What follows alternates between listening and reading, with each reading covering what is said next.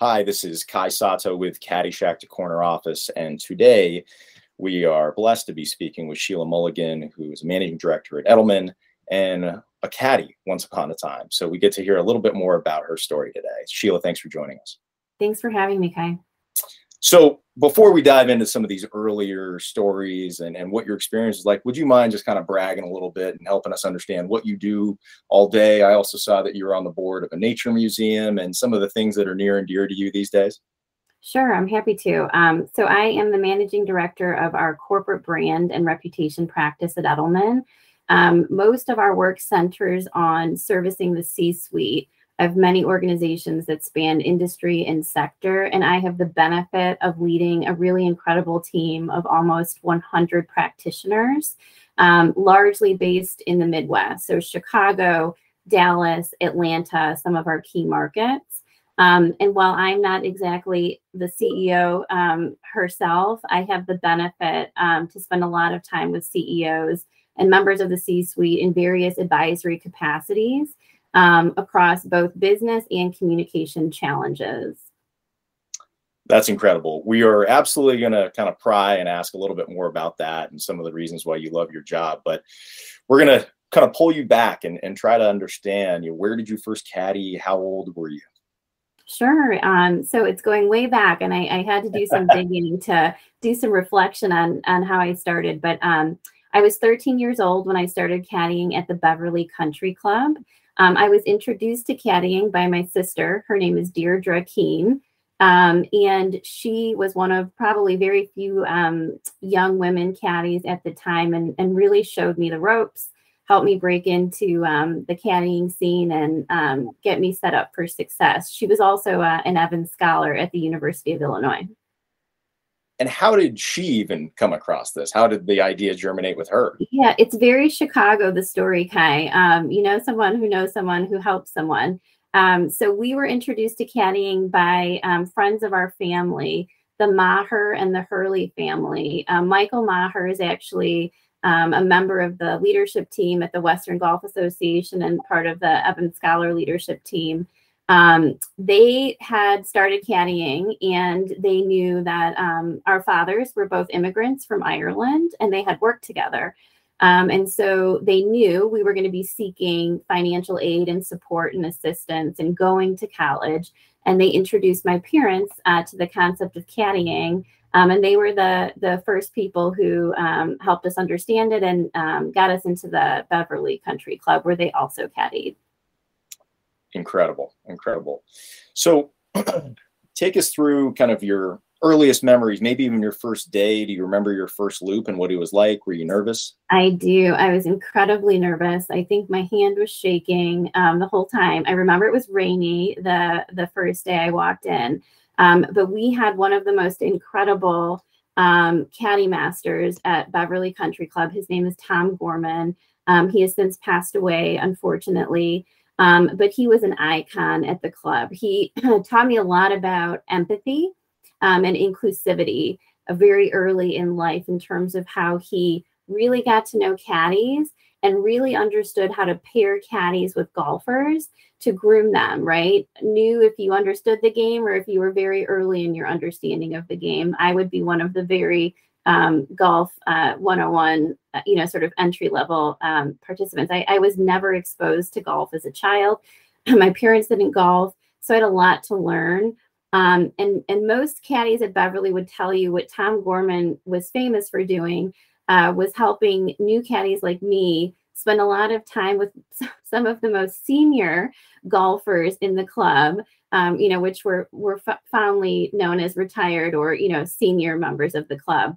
Mr. Prindiville, I will never forget him, was my very first loop. He was the kindest man I have ever met. Um, he he took it upon himself to train young caddies, build their confidence, um, have a very slow um, and sort of steady loop their first couple rodeos. Um, and he was incredibly kind um, and helpful to me in sort of um, teaching me the game, helping me understand and build my confidence what was the the culture like in the caddy yard? We've heard, especially with Evans Scholars in Chicago, sometimes it's kind of like a Lord of the Flies thing, but especially being a young woman at the time, what, what was the what was the whole vibe? I have to tell you, um, I went to an all girls Catholic school, and um, caddying sort of re exposed me to having co educational time again in a co ed sort of community. Um, and I am a lucky one in that I would say Beverly was incredibly special. I, I talked to you about empathy and inclusivity. Some of the the now men boys at the time that I caddied with were um, just some of the best people um, I have known in my life. Hilarious, incredible sense of humors. Um, the type of people who would pick up your bag if they knew, you know, I was all but maybe 100 pounds when I started caddying. And these were when those old tour bags were still very popular at the club. I mean, golfers had extra pairs of shoes. You think there was an anvil in there? Uh, you there know. might have been. Could have been yeah. a dead body in there. You never felt know. like it some of the days. Um, you know, these were the type of guys who would, you know, carry the bag for a couple holes, let you four caddy so you could get a break. Um, you know, and sort of police any BS. If there was guy talk, right, that perhaps felt uncomfortable for a 13 year old girl, they spoke up. So you know, I had a great experience. I, I, I view many of the the boys um, that I caddied with as sort of big brother type characters, um, and they really looked out for you. And I felt incredibly supported at the club. That's amazing to hear, and, and probably especially now because certain clubs are doing away with caddy programs. Um, out here in Los Angeles, they tend to be very pro jock yards, very intimidating, rough and grumble type, tumble types yeah. of places. Uh, but especially for for young women who are in, especially you know, the, you look at the WGA and what they do to help introduce people in the We Met Fund, but making sure that they know that it, it can be a very safe and positive environment, and and the the people there are going to look out for you just like a, a kid sister or something like that. So that's it's really incredible to hear that that was your your experience. Absolutely. So as you're carrying this massive anvil filled golf bag and you're, you're starting to learn these ropes were there ever any big blunders or mistakes that were made that you oh my goodness recall? oh my goodness there's probably too many to count i'm embarrassed um, sure i mean i don't know how many times i probably made an improper um, mathematical yardage mistake um, you know to the tune of being off by 100 yards um, there were several four caddying mistakes, you know, where the ball just completely got lost in my eyes. Um, it, I, there were just so so many faux pas I can't even capture. But I have to tell you, for the most part, the golfers have the best sense of humor, um, and I learned from it. And I look even in the teams I lead today, I sort of look back at those critical moments where you're mortified um, at how much it taught me and really sort of motivated me to want to learn and be better at the game. Um, and actually got me to start playing the game. I don't think you truly get it until you start playing. Um, and I did. And so every mistake I think helped me sort of want to refine um, my own approach and skill set and just made me a better, better caddy at the end of the day. Sure. Sure. Well, mistakes are how we learn, and don't feel too bad. We had a chance to talk to Bill Doyle, whom you may know, and he actually ruined uh, one of Arnold Palmer's perfect rounds by misclubbing him, and he airmailed a par three. And you know, uh, evidently Arnie couldn't have been nicer about it. Just grabbed him and said, "Oh, so don't worry about it, Sonny." So we we've all made that mistake. The pros still get it wrong every every now and again. So that's uh, comforting. That's comforting. yeah. No, it's you're you're not the first. We heard of all of them. Um, so as you got deeper and deeper into this, how long did you caddy? What were the summers like? Uh, you, know, you kind of like paint the, the picture as you progressed, gained confidence, and, and probably built up a, a book of business, if you will. Sure. So um, I caddied all all my summers through high school. It's actually part of a mandate when you know you're going to apply to become a Chick Evans Scholar. Mm-hmm. Um, and again, look, I, I have to take not a lot of credit. I benefited from having a sister who really sort of plowed um, the way and sort of, you know, like all good little sisters do, um, followed in her shadow. She built a lot of credibility um, and trust with a lot of the golfers, and I, I benefited from that. Um, I, you know, I also formed some really good relationships with some of the members who ultimately ended up sponsoring me. Um, Patrick McDermott was one of those um, golfers who who was very supportive and and kind. Um, but the summers were hard. If, if you were speaking honestly to um, either of my parents right now, you know, there was a lot of teenage emotion in sort of giving up, in my opinion, your summer to live on a golf course versus hang at a beach or, you know, go shopping with your friends. Um, I, I, wasn't happy about it. Um, I can look back now in life and understand how beneficial the experience was and, and how much today I have so much gratitude, um, both to my parents for pushing me, um, is a kind word, um, you know, and what the experience ultimately unleashed for me as, as a person. Um, I'll, you'll get to this, I guess, in, in your probing later, but, you know, I, I ultimately met my husband um, on a golf course and he is also um, an Evans scholar. And so, um, you know, it has come full circle for me in terms of what it has enabled for me as a person, and then also what professionally um, it has helped me accomplish. Well, hang on, we, we uh, didn't know that, so let's just go right there because we, we, we, can. We don't have a set script here. We're just wanting sure. to make sure that that we were able to tease out all the best nuggets that represent your story, which is an incredible one. So please. Sure. So uh, my husband, who gave me the moniker Mulligan, um, his name is Michael Mulligan. He caddied at Butler National um, out here where we actually now live um, in Elmhurst. It's right next door. Um, he earned the scholarship to Marquette. And um, ironically, I did not receive the scholarship upon my first application. And I think one thing you'll learn about me, Kai, is I'm determined.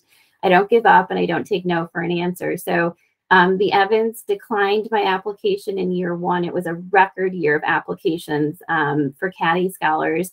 So I attended a local college in Chicago and I reapplied my second year.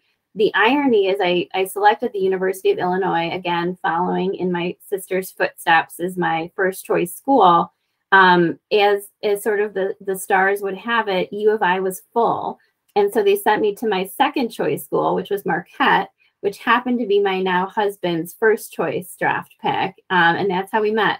Um, we met as scholars um, uh, on Medinah golf course. At, um, it's sort of a mixer um, pre going to Marquette. I mean, I don't know why the Evans Scholars isn't kind of broadcasting that. There's there's nothing this organization doesn't do for people. You want to go to college you want to start a family you know just let us know. Yes just let us know. It's full circle. Um so yes it, it it literally is ingrained in in every aspect of my life. My husband and i actually just got back. We did a golf retreat um at kohler in wisconsin um together the other weekend. how was that? There were lots of mulligans kai i can tell you after having three kids our our game is uh, a little rusty. So you touched on some of the people who made an impact and yeah. so would love to hear more about them and we we know beverly is kind of this uh, shining and, and crowning place in terms of helping caddies especially the wga but wh- who were some of the people who really made an impact? Were there any kind of big mentor figures or people like that for you yeah, absolutely. I mean, I, I could write a book about Tom Gorman, who I, I mentioned earlier, is someone who I don't think truly got the credit that he deserved for how much of an advocate he was, um, and not just for caddies, but um, for young kids. He was a, a, a member of the St. Laurence um, High School faculty. It was an all boys Catholic school in Chicago. Um, and he really dedicated his life to helping adolescents, I think, find their way, is, is my best way of describing him. And he did it with such ease. Um, it was simple things he would do when he we would come into the course everyone had a nickname, which you can appreciate. It was a very Caddyshack like um, culture, not a mean nickname, a kind one. And so when I would walk in, he would he would say, "Hey, sunshine's here. Look who rolled in, sunshine. It's 10 a.m. Right? She could have had five loops in by now." Um, it was that kind of talk though that just made you feel part of a community you were recognized and you knew he would sort of go to bat for you in any situation you know not every interaction was sunshine and roses. There were some difficult loops, and um, he was never afraid to advocate for people, um, correct bad behavior, um, and really lead by example. I, I think when I think of the Evans Scholar program, what Tom Gorman did in his legacy at Beverly should be a pilot for how that should be scaled across, frankly, every golf course. Um, thinking about supporting caddies and thinking about becoming more involved um, in the Chick Evans program. It's a great point, and I mean, he he probably has no idea or had no idea just the the level of impact that he made, right? It's because it, by transitive property, what you're able to do every day and what many people are able to do in their lives, that's really what it's about. And these one this one individual can have such a, an indelible mark on you. Without question. And then the, the other um, people I've already mentioned, my sister um, has been just an incredible um, role model for me in in all parts of life, but um you know, what's special about my sister is she was hearing impaired when she took on the job of caddying. So talk about sort of headwinds, right? Not a lot of women. Um, you have a hearing impairment on a golf course, right? When you're you're sort of walking behind golfers at all times, and you know she just crushed it, and she she never let that be an impediment to her. And so for me, it was always like, well, oh my goodness, you have no excuses, right? Your your sister's doing this, and um, she's got a, a, lot of headwinds in her face, and so so she I would applaud as you know a, a significant mentor to me and, showing me the ropes. And there were several other women on the golf course. Um, one of my my best college friends, her name is Celia Moore.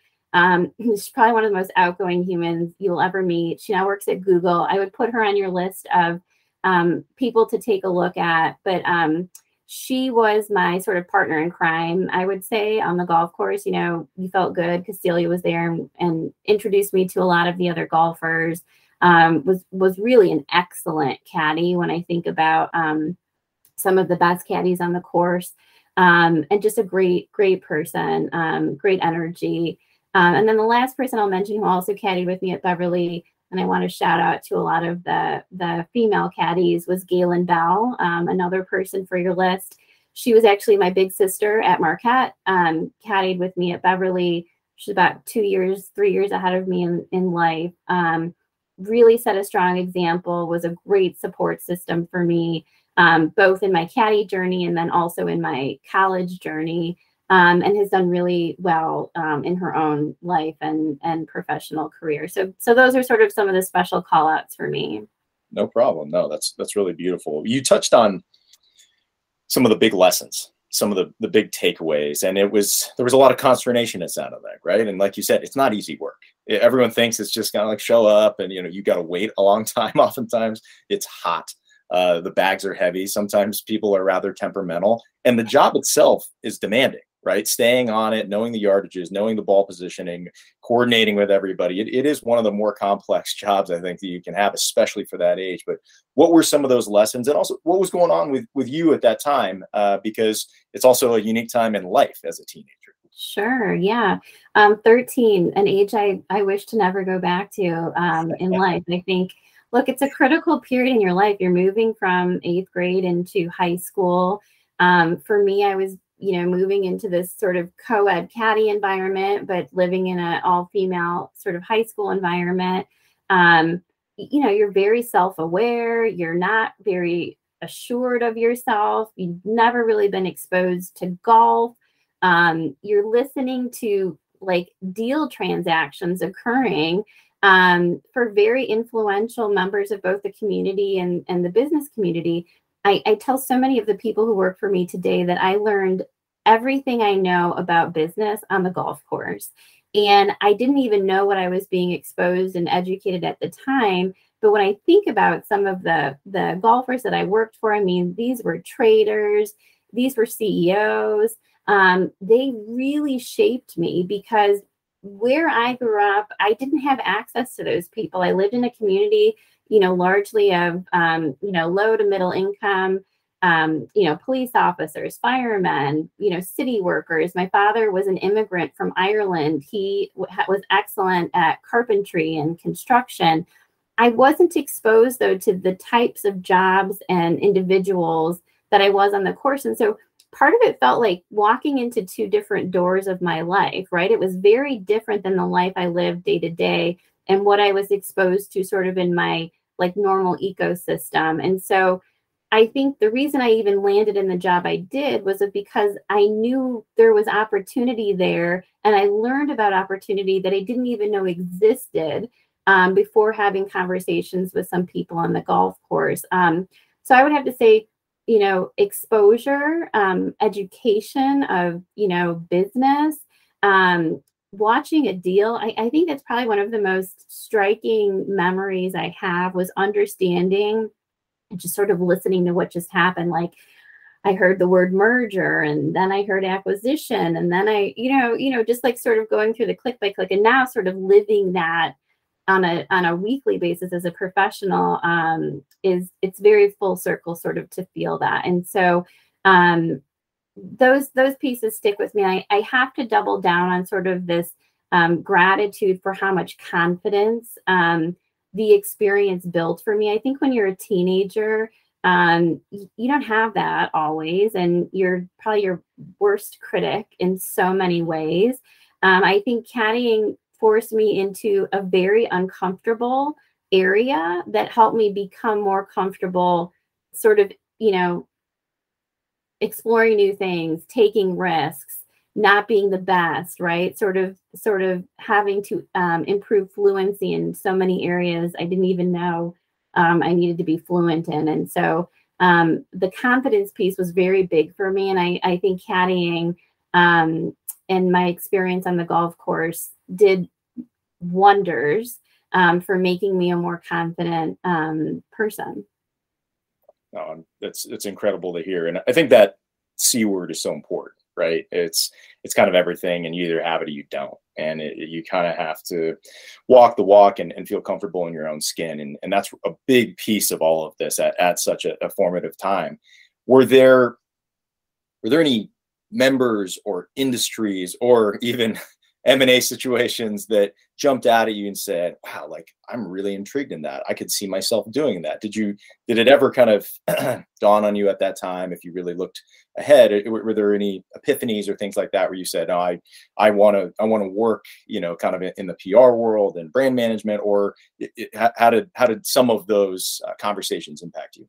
Sure. So I, I won't shame or embarrass any members and disclose their business dealings that occurred in front of me. Um, here's what I will tell you. I I for the first time on that course, um, I think understood how to leverage like mentorship and learn knew i could learn from you know so many people who had these diverse backgrounds and experiences that i didn't have um, so I think I understood the mentorship model for the first time and how to really sort of seek and crave and soak up um, advice and and sort of what I was learning from them on the course. I would ask them about their jobs. What did what do you do? What does that mean?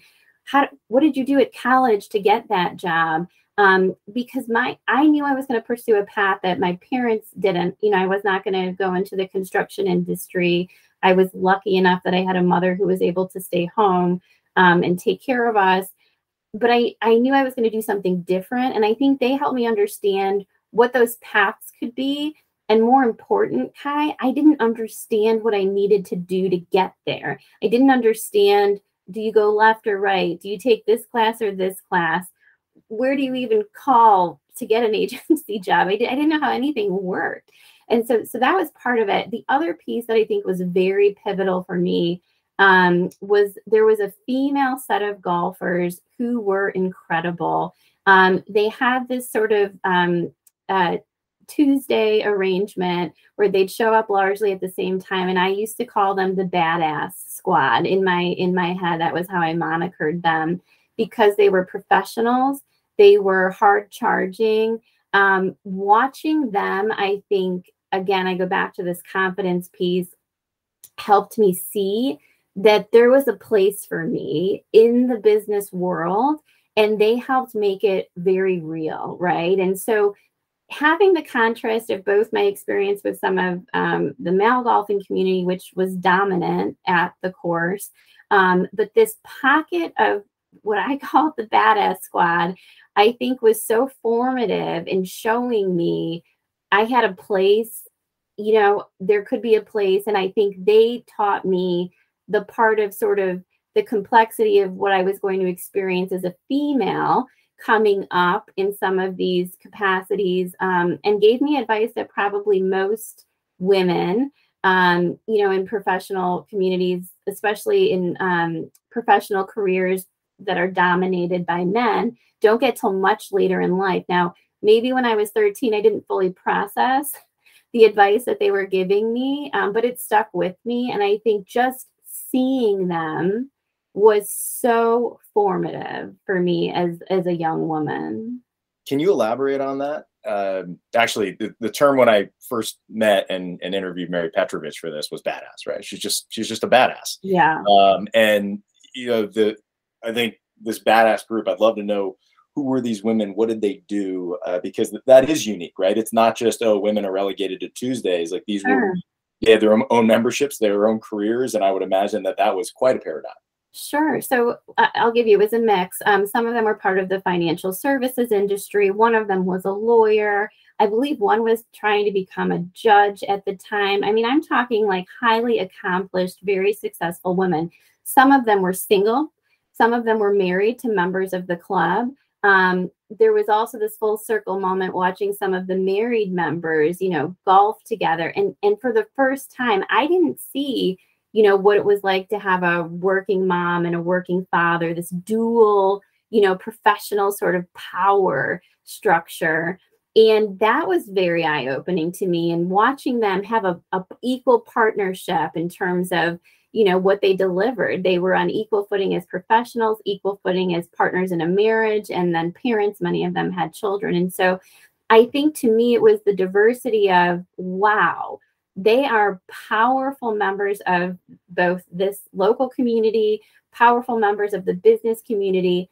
And look, I'll, I'll just be honest, like their personas, they were they were direct they were no bs there was no sort of you know um, they were hard on me as a caddy like let's go um, you know you got this but they were willing also to lean in and teach me and so i i call them the badass squad because I think what I learned from them is how hard they had to work to get some of the positions that they had earned for themselves in life.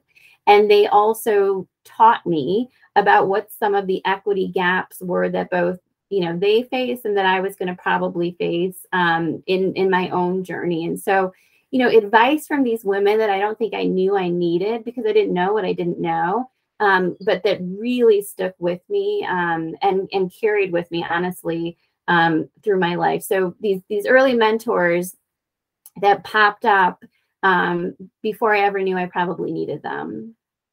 Are you still in touch with any of them? Do you recall some of their I'm names? Unfortunately, like not. That? No, over like the seasons of life, I have not um, stayed in touch with any of them. I wish I, I did, and and hopefully, when I get a break, I can form reconnections and actually show gratitude. Um, you know, for all of the people and both men and women you know, I, I don't want to undermine. There are so many men at that course who equally served as mentors and support systems for me. Um, like I said, Patrick McDermott, who actually was one of my key sponsors um, for the the scholarship. Um, I I would love to go back in time and um, sort of pay back my dues, um, if you will, um, to thank all of the golfers who helped teach and support me well, if you can, in addition to Patrick, if there are any other names you want to share now, they will go in from an SEO standpoint, and you'd be surprised what oh, kind of the, so any of those women, any of those members, please, I uh, you know, if you can, if you can recall names, because um, that that's one things that we we really enjoyed is reigniting and reuniting on some of that stuff. So if I there will. are any. You'll have to help my brain. It's so it's so no long, but I will absolutely no as they come no to me. Yeah, well, so we're I, I want to make sure that we we don't take up too much of your day. I know you've got a lot going on, but um, quickly, can you just would you look back and you mentioned tough time, uh, a lot going on, a lot of learning and maturation. What did you enjoy about caddying as you as you reflect on that? Was there is there there were things that really brought a smile to your face? It's such a great question. So I think it's very simple. It was being out. I did not realize how much I appreciated being outside. And when I mentioned this sort of golf retreat my husband and I took um, together, it was like you all you felt like you were on this quiet oasis. And I I don't know how else to describe this, but living in Chicago, you know, there's always noise. There there was like a truck going down your street, a car going down your street, police sirens, fire trucks. When I was on the course, I honestly felt I was in a different world, right? This sort of bubble and it was beautiful and it was green and it was quiet and it was sunny and it was so peaceful on so many levels um, that it, it truly did feel like an oasis in the middle of this very loud and busy and chaotic world. And i felt that deeply now being the mother and a full-time working parent when we went um, to the course the other weekend you know the quiet the peace and this sort of concept that you're in your your your own sort of um, oasis is something that has stuck with me and i feel that um, every time i'm back on a course. I, I just have to know it's not even a standard uh, question for us but what what skills attributes have you taken into your own leadership style working with clients? Yeah what, what, what were some of the things that were kind of ingrained in you at, at, from a caddying experience that you now apply to some of the, the biggest companies and c-suites in the world? Sure. I mean look i i think everything i know about client service started um, with being a caddy. A caddy is client service at the end of the day. Um, i learned so much about listening really understanding the individuality of every client, right, or golfer that you were working with, learning their game, you know, sort of learning their um, their tics and um, you know their personality. Some of them were quiet, some of them were gruff, some of them were very energetic and engaging, and so understanding sort of personality set and style on the course and then learning how to adjust my approach for each distinct golfer i mean paid dividends to really sort of shaping me ultimately as an advisor and really learning a person and then understanding how to address adjust my advisory approach to those people. I also think caddying taught me a lot about problem solving. Um, you know, ultimately, what I do every day boils down to helping clients solve different business challenges. And when you think about the game, right, and the course, you know, you're sort of solving for your golfer persona. if your golfer perhaps doesn't have the best game in the world, you're thinking, how am I going to get through 18 holes with this person in like the least painful way possible. I didn't know um, somebody could shoot 120. exactly. Or why does this person always land in a sand trap or the water? um, you know, you learn so much through the game. I think you also learn so much about being patient and empathetic, um, which has taken me miles and in sort of, um, you know, really understanding someone and where they're coming from and I, I learned so much about that through my interactions on the course but th- those are sort of the biggest thing i think. Understanding people which clearly as a client um, service person is critical. And then sort of understanding how to um, look at problems analyze problems and be solutions oriented. I think any caddy you meet has to be solutions oriented right um, and sort of have an answer ready have a club ready um, learn the next move, anticipate the next move, um, take sort of unexpected headwinds into account, like, oh, that rainstorm that nobody predicted, and now I've got to go nine holes through it. Um, totally changes your game, totally changes the plan. And I think you you become adaptable and and flexible. I, was telling my daughter the other day, um, another memory that sort of pounced back when you reached out to me was um, there was a terrible rainstorm and the the lightning sirens went off. Um, it was a, just a torrential downpour, but the the group that I was out with was determined to finish. Right, we were going to get through this. You could tell they were also like really struggling with my safety at the same time and like the responsibility of me not getting hit by lightning. And so I was like, we're great. Let's keep going. You know, don't worry. And so we made it through. I'm soaking wet. Like the bag is disgusting. Um, everyone's a mess. I don't even know how we finished. I think we tore up half of the back nine because it was just a swamp. Um, and and the golfer who I was caddying for at the time took me into the pro shop and said, "I realize I've ruined all of your clothing. you know, you really were such a trooper." You know, and got me all new, you know, gear from the shop to make up for it. And then we sat down and we had a great you know like lunch after and and i learned about what he did for a living.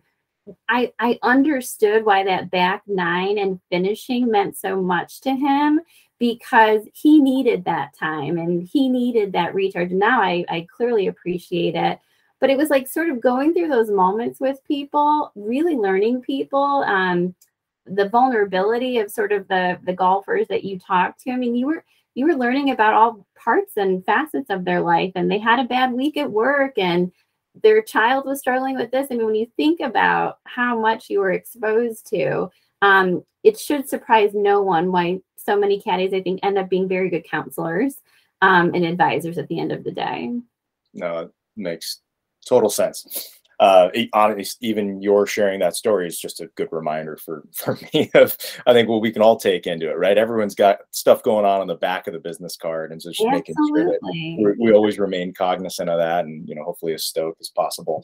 Before I, I let you go, you you alluded to something that I thought was unique and and uh, really special, and I, I hope you're okay with my asking about it. But when you were a young woman and you passed by the pool, and you know, especially because young women who are, are caddying or thinking about caddying or forging their own careers. Can you describe that dynamic and what that was like, how it made you feel, and you know how you how you kind of reflect on it now? Yeah, I think that it taught me very early that if you really want something in life, you're going to have to take detours. And the detour is not going to be comfortable and it's not going to be what you want. And I think that again, I credit my parents for really pushing me um, to stay the course, no pun intended. Um, I think it taught me early in life to just really focus on independence and what my sort of end goal and end path was. And sometimes that would mean you don't get to hang out with your friends. You know, you don't get to go to the pool. There's sacrifices that come, you know, sort of with the experience.